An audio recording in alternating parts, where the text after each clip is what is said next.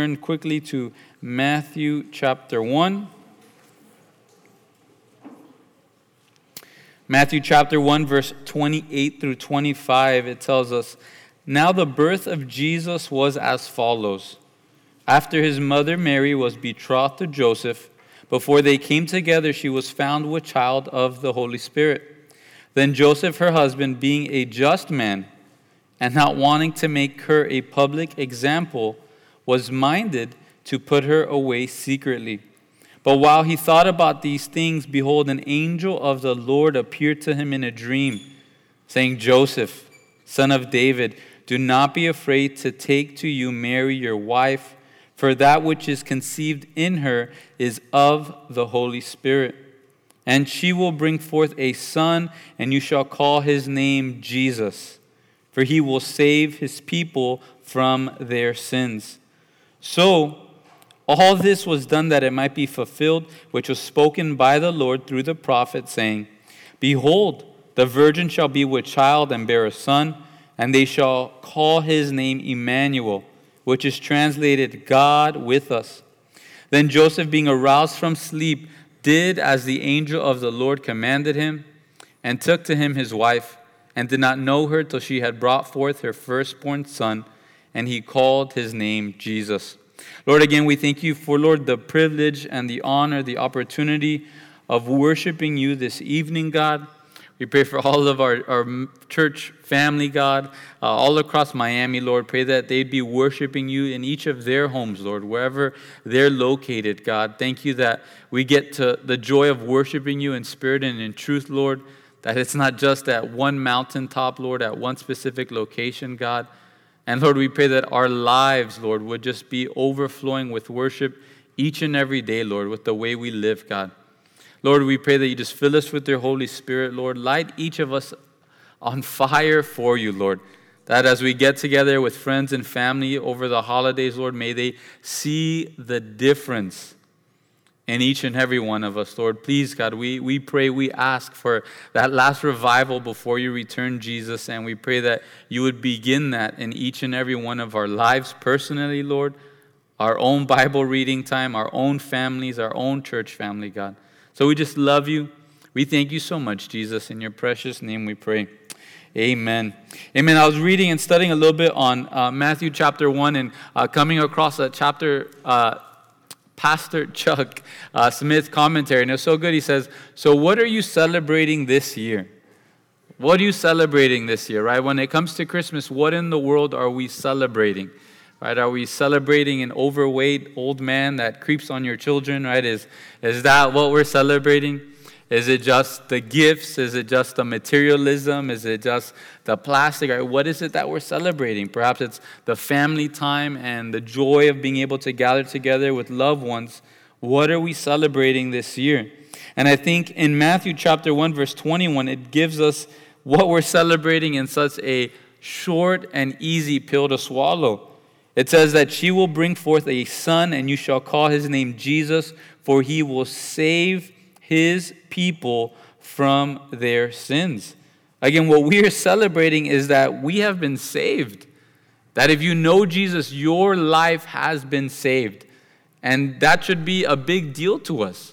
I think I've come from a Cuban family, right? And there's some Cubans that they have peculiar last names, right? Or first names, right? West Navy, right? U.S. Navy, and that's their name or they're named after different boats, they're named after different people. And oftentimes they get these names because that's the boat that saves their family. That's the group of people that took them from communism, that took them from dying in the ocean and saved their lives. And now they literally name their own children after their Savior, in a sense. And how much more should we celebrate Jesus Christ coming to save us? Again, Chuck Smith, he wrote, Jesus Christ is all I have said he is, or he is the greatest fraud and has perpetuated the cruelest hoax of any man who has ever lived. Again, is Jesus all that we say he is? Is Jesus all that you have said he is? All that you've told your friends and family?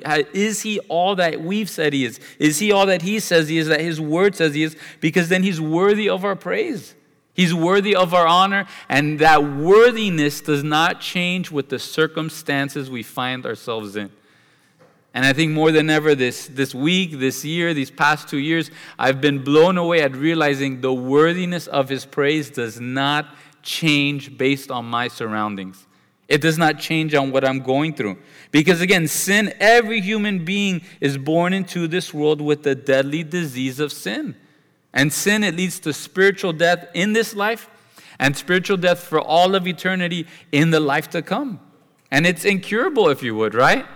There's no way to cure it. There's no human being. There's not enough good works. There's nothing mankind can do. So instead, Jesus loved the world enough, God loved the world enough to send Jesus Christ into the world to give us the only cure for this disease. And if we accept it, if we live by Him, we have that cure in this life and in the one to come. Right? Recently, we've been seeing how Jesus is the Lord of hell itself. And if we come to Christ, we get freedom from sin, we get freedom from death, and we get freedom from death and hell for all of eternity. What do we need to do? We need to cry out to God. We need to confess our sins. We need to confess with our mouth and believe in our heart that Jesus has paid for our sins. Oftentimes we like to say, He paid for all the sins of my wife, right? He paid for all her sins. He paid for all the sins of the political party I don't agree with. Yeah, He paid for their sins, right? But it's important more than ever this Christmas, that as, even as we go to bed tonight, to, be, to realize He died for my sins. He took my place. I love sharing with the school we have and with the youth, and I try to remind them take ownership of our sins. Take ownership of our confession to the Lord. Oftentimes, Lord, Lord, forgive us. All of us have done bad things, right? We, we, we bring in the group when there's lots of bad, right? But when, the, when we do something good, it's all about us. Yeah, I did that, right? But for us to take more ownership, Lord, I'm the one that you died for. It's my sins that you took upon that tree. And again, we confess him as Lord. What does that mean? Is that just a name we throw out there? Just a term we throw out into outer space? No, it means that Jesus is now the supreme authority in our lives. That's a great question to ask ourselves. Is Jesus truly the supreme authority in your life? That means our decision making, our likes, our dislikes, the deciding power in our life. It all goes through Jesus. Right? I don't know what's the deciding power in your life. For many husbands, it's our wives, right? They're the deciding power in our wife, right? Hey, honey, what do you think about this? Do you want to do this or not, right? For many parents, the kids are the deciding power. But for a believer, for a Christian, if we are truly confessing our sins and calling Him Lord, it's from here on out, Jesus, you are the deciding power in my life. Hey, are we going to go to that Chris? Are we going to go to your in-laws this year for Christmas? It's not up to you and me. Let's cry out to Jesus. Let's look at his word and let's have the right heart saying, Lord, is this what you have for us to do? And each decision in our life, that's what crying out to him and calling him Lord is, right?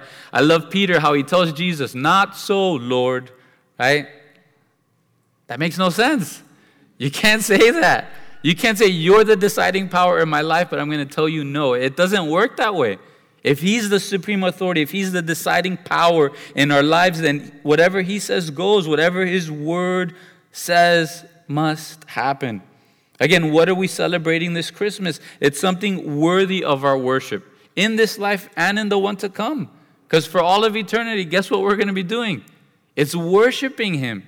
But one thing I've realized the songs that stick in our minds more often than not is when we're going through immense difficulty. It's when we're going through trials. It's when a loved one is hurting. Maybe you broke up with a girlfriend, right? And that's the song you have stuck in your head forever, right? But it's songs when we're going through difficulty. And some of my favorite worship songs, they weren't during my honeymoon that I listened to this song and, oh, that was amazing, right? It wasn't when my first kid was born or my third kid was born. Most of the songs that are near and dear to my heart is when I was going through immense difficulty.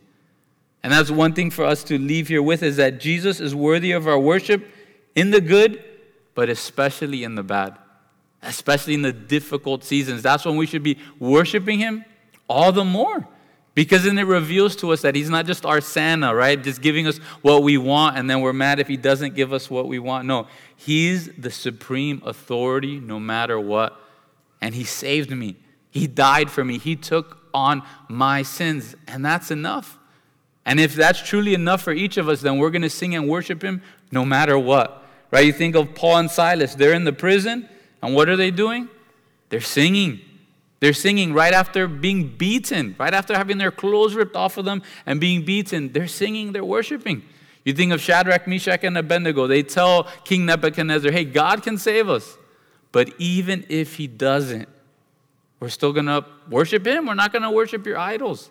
So, again, for each and every one of us, maybe this next season, this next year, is going to be the most perfect and easy year ever. Maybe it's going to have some difficulties. I encourage you to cry out to the Lord and worship Him all the more. Because that's when it shows that He truly is our supreme authority no matter what. That's when it shows that we're truly grateful for Him dying on the cross for us no matter what. Again, what's the gospel? What's Christianity? It's not the American dream. That, that's not what Christianity is all about. It's that Jesus died for my sins. He took my place, and now I get to have life in this life and life eternally in heaven forever because of what He did. So, hey, let's pray, and then we'll continue to worship. I encourage you, if you're at home watching, man, worship your heart out. Uh, when you're at home, you only have to worry about who's next to you and your voice, right? Uh, but each of us, man, worship the Lord. Worship the Lord with all of our heart tonight. Lord, we just love you and we thank you, Lord, for this season of Christmas, Lord. Again, I pray that each of us would have that childlike faith, Lord, in this season, Lord. Give us that childlike faith, Lord. Give us that childlike heart, Lord, to worship you, God. If things are going perfect, if things are going hard, God, if this Christmas was everything we dreamt it to be, Lord, or if, if there's difficulty, Lord, if there's hospital visits, Lord, if there's bad doctor's visits, God, we pray that we'd worship you, Lord, with all of our hearts, God. Lord, again, just strengthen us. Give us the gratitude for what you've done in our lives, Lord. I pray that each of us, Lord, would be those who have been forgiven much. And that's why we love you so much, Lord. Lord, break our hearts for what breaks yours, Lord. And again, God, reveal to us the wages of our sins, Lord. And Lord, reveal to us the grace and the mercy, Lord, that you've bestowed upon each and every one of us, God. Thank you for the opportunity to worship you here tonight, Lord. We think of brothers and sisters, Lord, around the globe and, Lord, the difficulties they may have gathering together to worship you, God.